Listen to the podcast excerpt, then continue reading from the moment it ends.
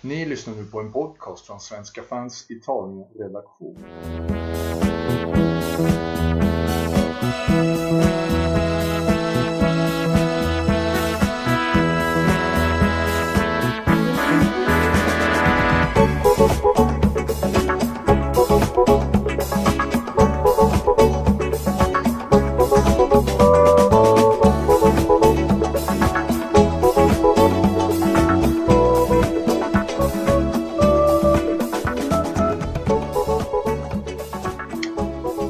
Välkomna till La Curva nummer två. Den här veckan ska vi diskutera lite Serie A, om, om vi ska ha 18 lag eller 20 lag. Vi ska också ta upp klubbkänsla och vi ska kolla in Seman, hans återkomst i Pescara bland annat. Så jag får hälsa välkomna till Mats Engman, eh, Juve-redaktionen. Tack så mycket. Och eh, Arvid Larsson i Lazio. Tack så mycket. Och nykomlingen Soran Tahir från Roma. Tack så mycket. Välkomna. Ja, vad säger ni? Ska vi... Det här med Serie A. Det är ju rätt ojämnt just nu. Eh, Det skiljer ungefär 40 poäng mellan eh, Champions League-platsen och nedflyttningsplatsen. Vilket är ganska mycket. Och det har kommit upp lite debatt om att vi kanske skulle gå ner till 18 lag i Serie A. Vad säger ni om det? Mats? Nej, jag, jag tycker, dels tycker jag att 20 lag är ganska, ganska lagom. Det blir 38 omgångar och jag tycker att det funkar. Eh, det är sant att just i år så, så är det tre lag som, som känns lite avhängda i nuläget. Samtidigt så, så är det inte, det är verkligen inte alltid så det brukar vara. Och framförallt är det inte alltid så att de tre lag som kommer upp från serie B blir nedskickade igen. Eh, så jag, jag ser, ingen, ser inte att läget nu gör liksom, är någon anledning till att göra någon omedelbar förändring. Jag tycker att det är ganska kul att det rör sig om lite grann, att det kommer upp nya lag och det, det var ju inte så vansinnigt länge sedan så hade vi Kiev som kom upp som nykomling och som väl ledde ligan vid, på julafton eller någonting sånt eller om de låg topp två eller tre, jag kommer faktiskt inte ihåg. Um, så att Nej, jag tycker att, jag tycker att det är kul med lite, lite ruljans i, i högsta ligan. Vad säger du Arvid? Ja, jag håller väl egentligen med att jag nästan nog vill behålla 20 lag. Alltså man ska komma ihåg att 20 lag var egentligen en produkt av eh, lite kompromiss efter att Fiorentina fick lite hiss uppåt i seriesystemet. Eh, och bortsett från de här andra bitarna, att man ändå ska, det är den demokratiska aspekten med att fler lag ska ha möjlighet att komma upp i Serie A eller stanna kvar i Serie A så tror jag väl också att 18 lag skulle lite rita om dels liksom det här eh, magiska poängtalet 40 som handlar om Salvetsan att med 18 lag skulle det se annorlunda ut. Jag tror väl också att en krympt liga kanske också skulle innebära att talanger kanske får mindre utrymme, alltså i och med att det finns större risk, om man säger så, att, att hamna i, bli indragen i en bottenstrid. Um, så det är ju liksom andra sätt negativa följdeffekter kan bli av att krympa en liga.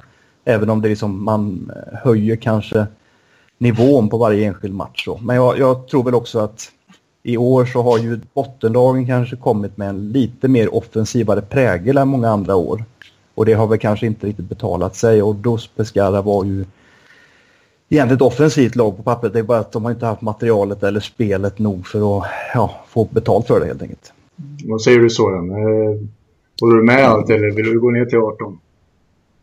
Eh, först och främst ja, vill jag ju att det ska vara 20 lag, men då vill jag ju se lite mer satsning från ett lag som Pescara och även Crotone. Nu vet jag inte hur det ser ut med ägarsituationen i Crotone, men det är lite tråkigt att se samma spelare i de här bottenklubbarna. Jag tänker främst på Alejandro Rosi. Mm. Hade de krympt till 18 lag, då vet jag inte om man hade spelat Serie A. Det är en typisk spelare som kommer gå runt i nykomlingar. Och sen har jag kikat på en publiksiffra mellan Crotone och Palermo. Då, har jag, då var det 510 personer på plats och där är min källa ESPN. Jo, men där måste jag lägga in. Det var väl i Pescara de spelade också? De spelade väl inte det var i Pescara, okej. Okay. Precis. Nej, okej. Okay. Tack. Jag ja. tyckte det lät lite väl lågt. Ja, men annars är jag ju... annars är jag för 20 lag, precis som Arvid säger, för talangutveckling och så. Men jag skulle vilja se lite mer satsning och det är inte kul att se Palermo ge upp helt och hållet och sälja av det som går. Nej.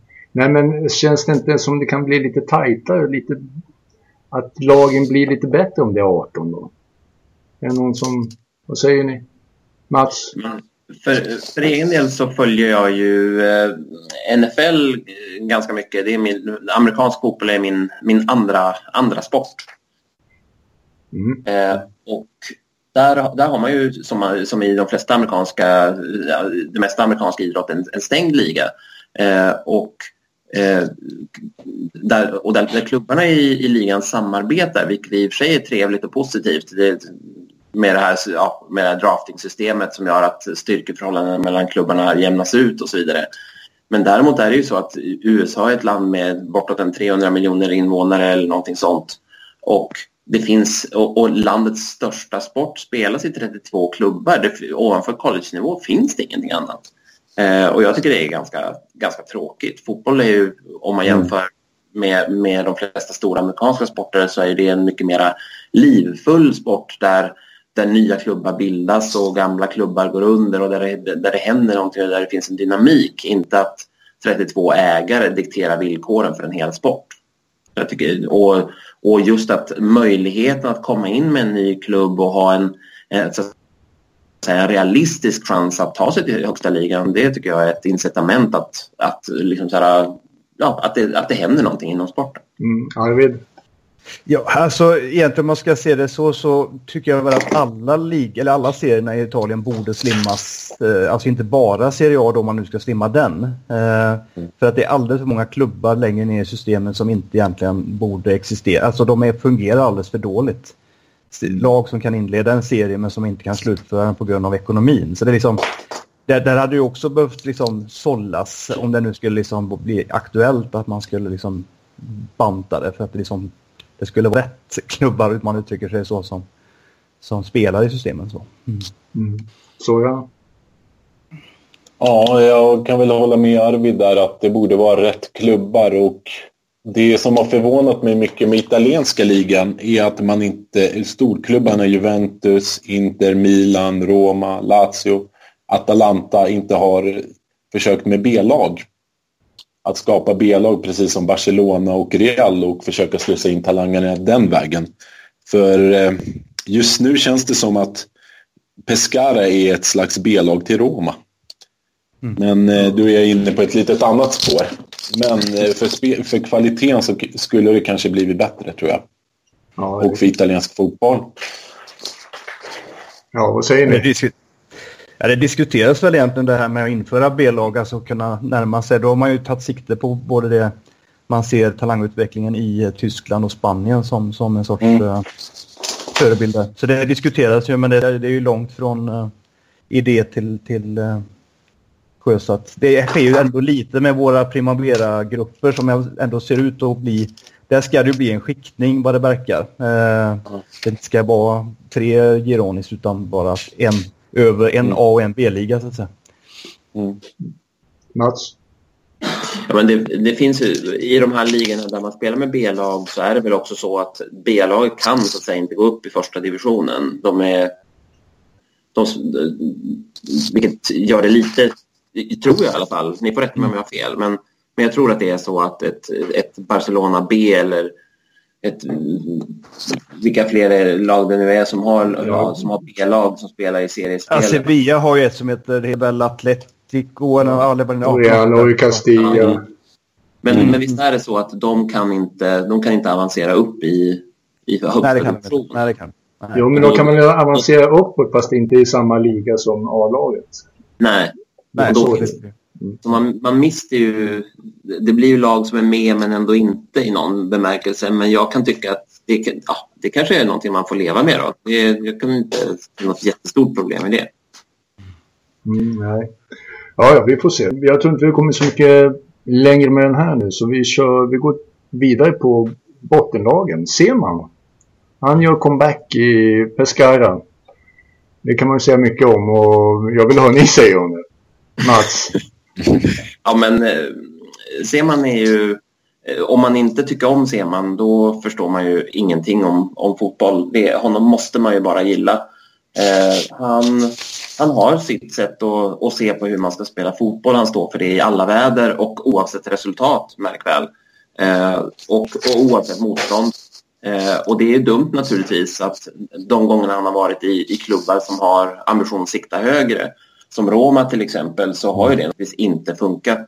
Eh, det funkar inte att ställa, att ställa backlinjen i, i mittlinjen mot, mot andra topplag. Men ser man struntar i det och han kör sin grej och, och det måste man ju någonstans... Han, han är ju lite av en figur.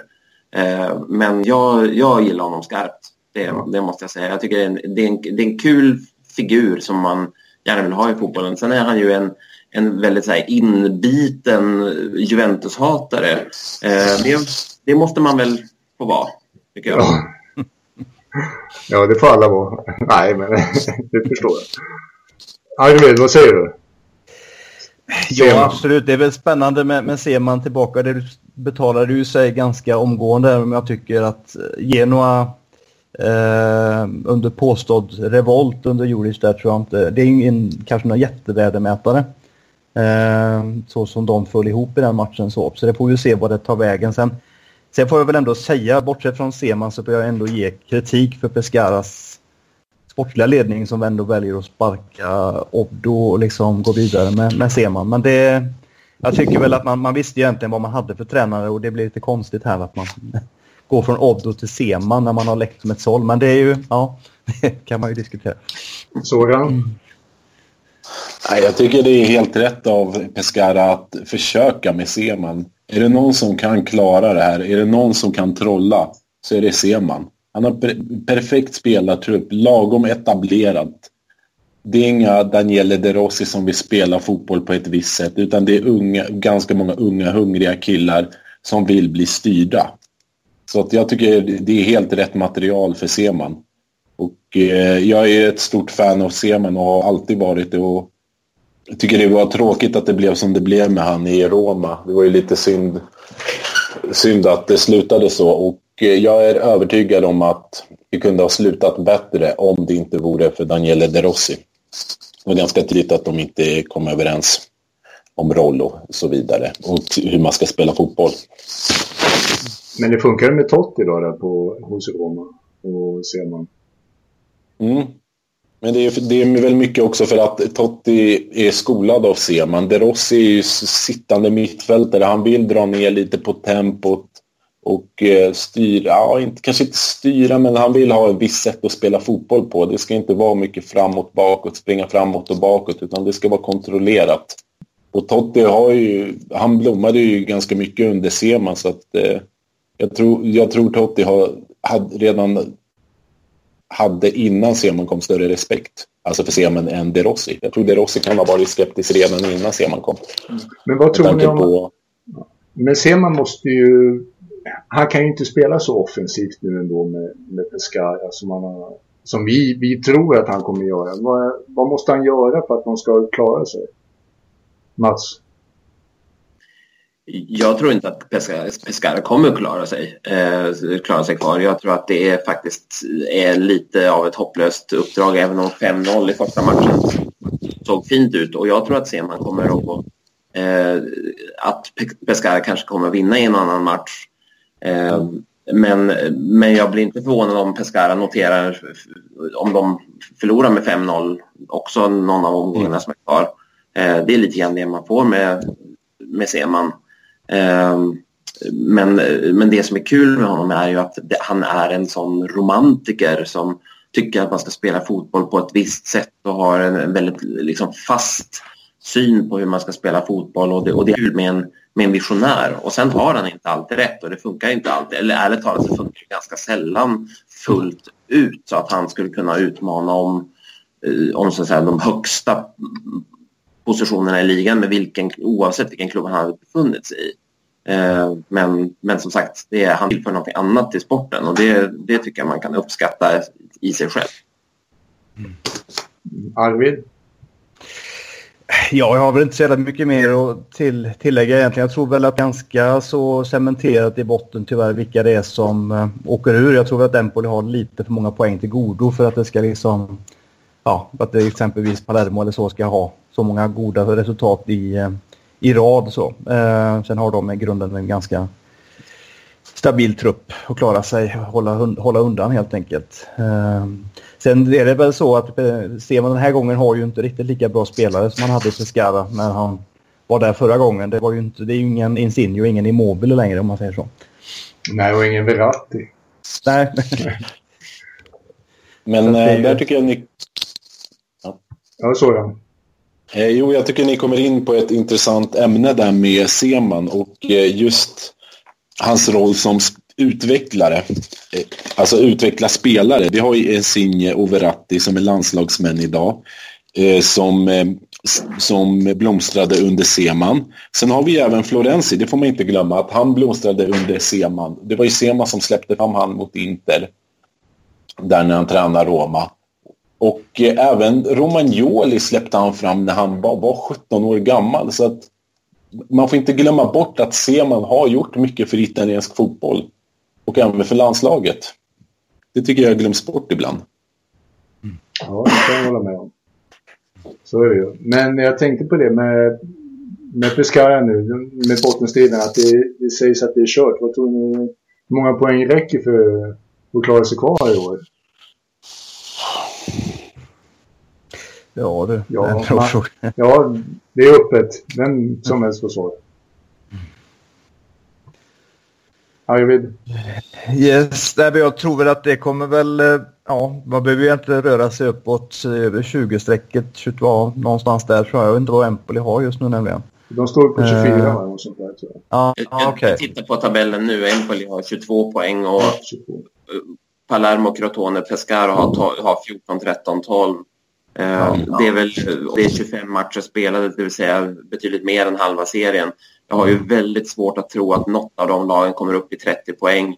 Och Empoli borde väl kunna gneta ihop 8-9 poäng till, tycker man, på 13 omgångar. Så att, nej, jag, jag ser inte riktigt att någon av de här klubbarna är på gång att göra en, ja, en Leicester för tre säsonger sedan. Men eh, nu, Genoa nu, de har ju ny tränare, Manolini. De har inte vunnit en match i år. Så Arvid, vad säger du? Kan de falla totalt eller kommer Manolini kunna klara att hålla de här? De har väl 26 poäng eller något sånt där.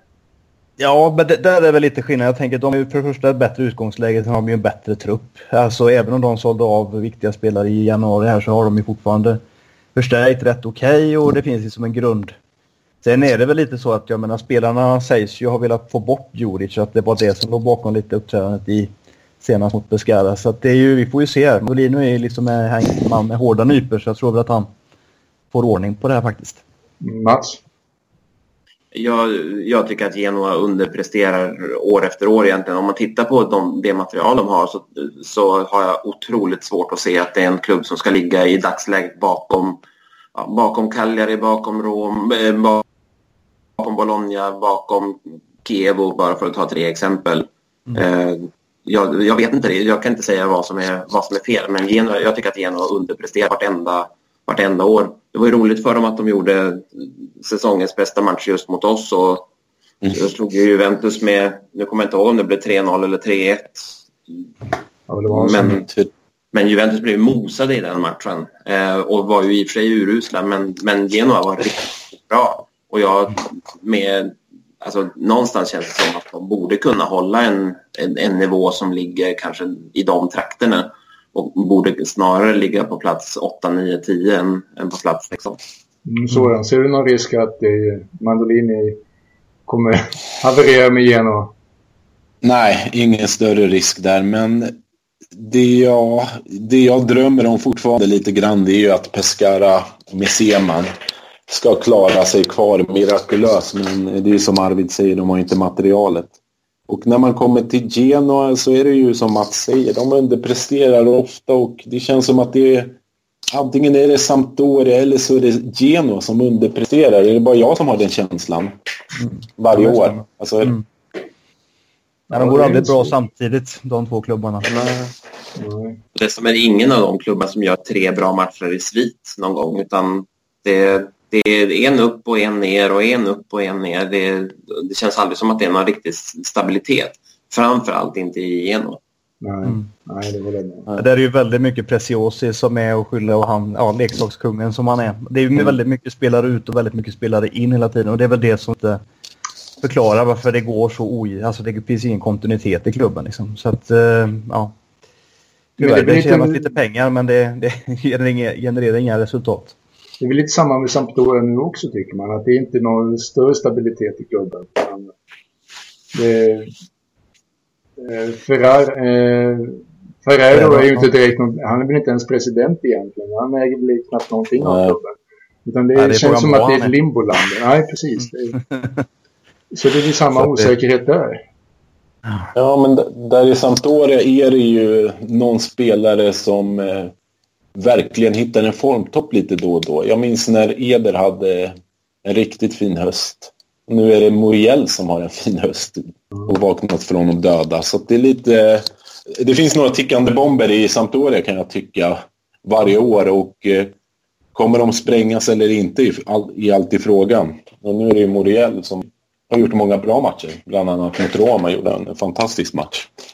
Ja. även den där uh, checken Chic också som han är. Han är ja. också väldigt fin Ja, bra sista fem minuterna som kan... Det är då han får spela också. Ja, han har ja. gjort några bataljer. Mm. Mm. Vi hade ju Florenzi uppe tidigare och eh, då tänkte jag på klubbkänsla. Eh, ingen av er har ju missat, jag såg han framförallt inte med eh, spelartruppen som var hälsade på honom på sjukhuset och spelade med nummer 24 mm. på tröjan. Så att jag tänkte, men just som Arvid sa, klubbkänsla, är det överskattat? Nu vet jag inte. Vad, vad säger du Arvid? Om en sån sak. Ja, alltså jag, jag kan ibland tycka att när vi pratar om klubbkänsla att det blir lite övervärderat ibland. Nu, nu tar jag väl lite, nu är det väl lite som att svära i kyrkan kanske, men Eh, Eh, jag tycker ibland att vi lite bortser från de rent allmänmänskliga grejerna kommer till liksom, klubbkänsla och att bli kvar i en fotbollsklubb. Det är trots allt fotbollsmiljonärer vi pratar om som liksom i vissa fall får bo, bo kvar i sin hemstad nära familj och vänner. Och, ja, alltså det, det, det är inte så att det är, går någon nöd på dem. Eh, och där vill jag väl ändå eh, poängtera lite det som de få sakerna som Senisa Mihailovic har sagt bra på sistone. Det är ju när han eh, ifrågasatt eh, idén om att det skulle vara jobbigt för, för eh, Benassi att vara lagkapten i Torino. Alltså han jämförde med andra personer som försöker försörja sig och få ihop vardagen. Att det, det, det, för dem det är svårt. Det är, inte, det är, en, det är, en, eh, det är en ära och ett privilegium att spela och vara lagkapten i Torino. Så det, det är väl där lite som jag kan tycka att det är, man bortser lite från det om man ser till det här positiva att vara kvar i en klubb när det liksom är ganska det är ganska bekväma val ofta som spelarna har att göra. Ja. Mats? Håller du med? Du har ju några med klubbkänsla. Ja, det är klart, för, för Juventus så det är svårt att inte att snacket om klubbkänsla inte för tankarna tillbaka till till, då till 2006 när, när Juventus blev nedflyttade och, och spelare som trots allt hade fantastiska karriärer och som inte var slut på något sätt ändå följde med klubben ner i Serie B. Det, det var ju eh, absolut storartat och, och ganska eh, att, på många sätt ett ganska sensationellt val från spelare som, som Buffon och, och Nedved till exempel. Att Del Piero följde med ner var kanske lite lättare att förstå. Det var ändå en spelare som kanske inte liksom var förbi toppen av sin, sin karriär någonstans. Hade dessutom en, en väldigt hård ikonstatus i klubben. Men, men det är klart att man, de, de spelarna har ju fått en otroligt ikoniserad eh, roll i Juventus. Eh, och det kommer verkligen att, att den dagen de slutar i Juventus kommer de att betraktas som, som, som hjältar verkligen. Om man tar andra änden av skalan då, en spelare som Zlatan Ibrahimovic som har varit absolut fantastisk i hela sin klubbkarriär men, men det man måste fråga sig är när han, när han slutar, hur, hur kommer man att minnas honom i de klubbar där han har spelat? i flera av de klubbarna där han har dragit fram och gjort otroligt bra ifrån sig så är han ändå inte, inte omtyckt. Och, och då blir det lite grann, vad, ja, vad, har det, vad, har det, vad var det värt liksom? Samtidigt så är det ju, man spelar ju löne, det är lönearbetare och de har ju naturligtvis rätt att gå till den arbetsgivaren som de har lust med, precis som vilken annan arbetare som helst. Mm. Mats, jag hade en fråga angående det. Cannavaro stack väl då till Real efter eh, det året va? Innan ni åkte ner? Ja, vi tappade ju Cannavaro, Zlatan och Turam och Sambrotta och, och sen har jag säkert glömt några eh, på ett bräde där. Ja, hur såg ni på de spelarna efteråt så när de andra fortsatte? Det blir ju liksom en... Ja, det blir en konkret var... grej, alltså att vilka som vill vara kvar och vilka som inte är kvar. Mm. Men det var en sån extrem situation så att jag tror att de flesta dömde ändå inte spelarna så hårt eh, för det. Man kan inte anklaga en spelare som Cannavaro som hade blivit utsedd till världens bästa spelare att han inte ville följa med ner, ner i Serie B och spela mot Ancona. Liksom. Nej, men jag eh, tänkte mer på om man såg, ser, han tappade liksom statusen i Juventus för även om man tyckte det var okej att han gick. Men har han eh, ändå tappat en status? Ja, men jag skulle, om man vänder på det istället, om han skulle ha stannat kvar skulle han naturligtvis ha, ha med en gång blivit eh, nått liksom legendstatus i Juventus. Eh, och det, det, blir ju inte på samma sätt. Men, men att man så att säga, skulle hålla det emot, eh, hålla det som någon typ av krav på spelarna att de ska visa lojalitet med klubben och spela i Serie B. Det tror jag de flesta, det var en tanke som de flesta övergav och, och såg som ja, oresonlig så att säga. Mm. Soran, du då med eh, klubbkänsla? Hur känner du för det? Ja, det första när man eh, pratar om klubbkänsla och Serie A så tänker man ju tillbaka till 90-talet med Maldini, Zanetti, Totti, nästa till en viss del när pengar fortfarande fanns, Del Piero. Men då får man ju inte glömma bort eh, italienska ligans ställning när han kunde värva en Ronaldo till Inter. Det hade aldrig kunnat ske idag. Barca hade inte släppt han till ett italienskt lag, till exempel Messi. Det är i princip omöjligt idag. Så det var ju andra tider då och italienska ligan var ju bäst då. Och eh, då var det ju lättare att stanna också. Du hade fullsatta läktare. Det, det var, betalades bäst i Italien och ja, det var helt enkelt bäst. Idag är det andra tider. som kunde vinna Champions League. Precis. I fall. Mm. Ja men precis, det är andra tider och eh, det får man ju acceptera och det accepterar jag också med mitt Roma att många av utlänningarna då ser ju Roma som en mellanstation. Till exempel Manola så är jag övertygad kommer dra till England förhoppningsvis för att Roma var en mellanstation och eh, det är där italienska ligan är idag och det får man acceptera. Knackar Barca eller Real på dörren då, då blir du såld. Mm. Och det tror jag spelarna vill också, speciellt de utländska. Mm. Hur ser klubbkänslan ut i Lazio? Ja, vad ska man säga? Jag tänker väl klart, man eh, tänker på nästa så var det ju mot sin egen vilja och en mer fråga om mm. ekonomin som satte eh, som, som eh, var, var stöten där så. Eh, Alltså rent generellt så tycker jag väl lite att hela frågan är väl kontrasterad med den nya moderna tiden och Zlatan som exempel som lite fotbollsnormalt sådär. Så att klart att den här gamla tiden spelade får ju ställs ju i, i jämförelse med dem som rör sig dit lönekuverten finns eller titelchanserna finns eller ja och så vidare. Så det ja, ska man säga? Jag, jag, förväntar mig inte heller riktigt att spelare kommer stanna i Lazio i tio års tid. Det är vissa av dem som gör det ändå, men det är ju inte så att de eh, liksom är, blir liksom inte, inte spelar, att de spelar gratis. Liksom. Så att mm. eh, de får bo i Rom. Så att jag tycker väl inte att de har någon sån så här jätte att det blir så jättespeciellt. Eh, sen om de visar hjärta och, och, visar upp en lagkänsla, för mig är det viktigare.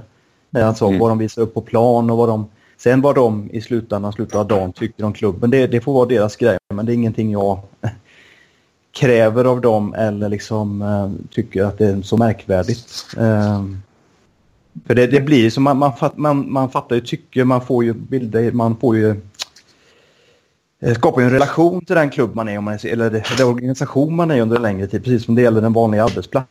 Mm. Alltså det, det till slut känner man ju någonting för den verksamheten. Men, men jag tänkte men, på Kandreva när gick till Inter för dig. Ja, vad ska man säga? Kandreva har ju, har ju varit debatterat ända sedan han kom och hans eventuella sympatier i det gulröda ja. gänget. Så, så det, är ju, det där är ju en, det är ju en annan... Att han var liksom en liten knatte när han tyckte sådana här grejer. Men eh, alltså det, för mig kändes det som att han, var, han trodde sig att han skulle få ut mer av, av eh, sin karriär och gå till Inter. Det, sista, det var sista rycket som sagt.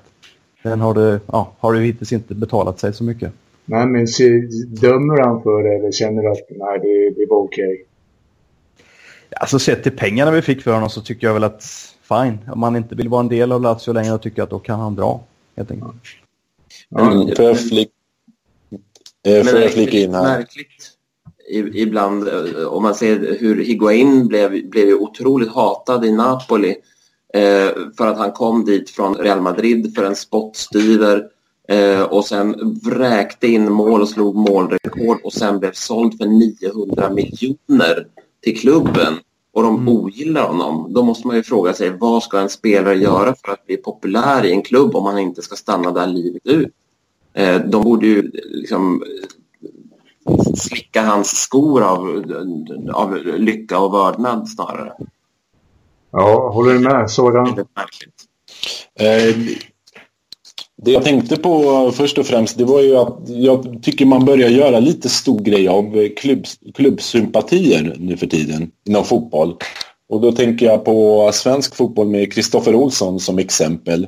Att man drar fram Hammarbykortet. Nu är jag själv Hammarbyare men ja, det, var, det var för några år sedan han gjorde en tweet. Han tycker fort, säkert fortfarande om Hammarby men nu får han en chans i AIK. Så funkar det ju. Mm. Och eh, jag tycker man gör lite stor grej av det. Kandreva och eh, det är många andra liksom. De hade sympatier, ja det har du när du är tio år, men du kommer ju ta det bästa alternativet du kan få där och då. För en fotbollskarriär är inte längre än 15 år. Och eh, om du har tur.